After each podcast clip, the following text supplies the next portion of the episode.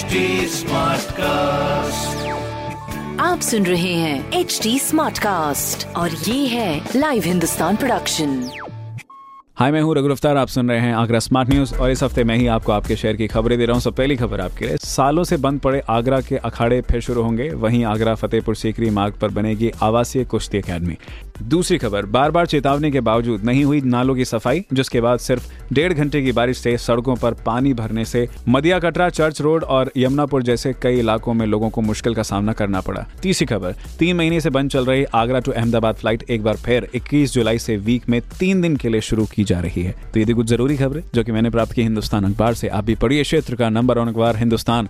और कोई सवाल हो तो ज़रूर पूछेगा हमारे हैंडल हैं फेसबुक ट्विटर इंस्टाग्राम पर एट द रेट एसी और ऐसी पॉडकास्ट सुनने के लिए log on to W W W dot H T smart cast dot com आप सुन रहे हैं एच डी स्मार्ट कास्ट और ये था live Hindustan production HD Smartcast.